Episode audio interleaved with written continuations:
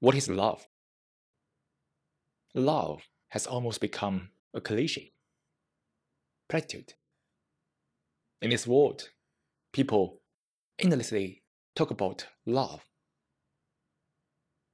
And there are some holidays, festivals, like the Valentine's Day. Verbally, we talk tremendously about love. But what is love?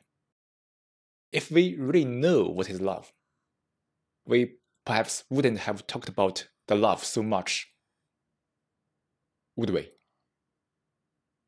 This continuous verbal discussion or talk about love is the manifestation of our deeper level confusion about it.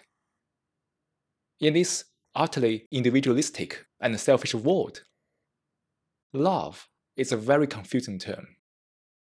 Do we really love somebody else? Is it a slogan or a fact?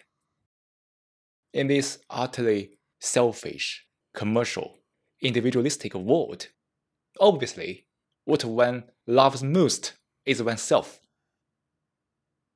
This only brings about this utter confusion about love. If I love myself most, what is the point of talking about love? Perhaps we can put the question in this way If one loves oneself most, does one really have love?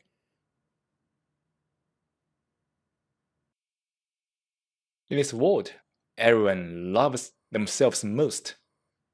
If everybody's in love, in love with themselves, that's perfect, right? This world is lovely. But what's the reality? What's the truth of it?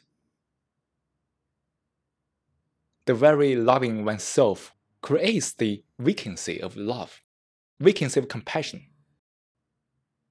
Even in some societies, there's no such word called compassion at all. Obviously, there's tremendous suffering when one loves oneself most. So, talking about love or talking about the idea of love can bring some pleasure to counteract the suffering from this utter selfishness.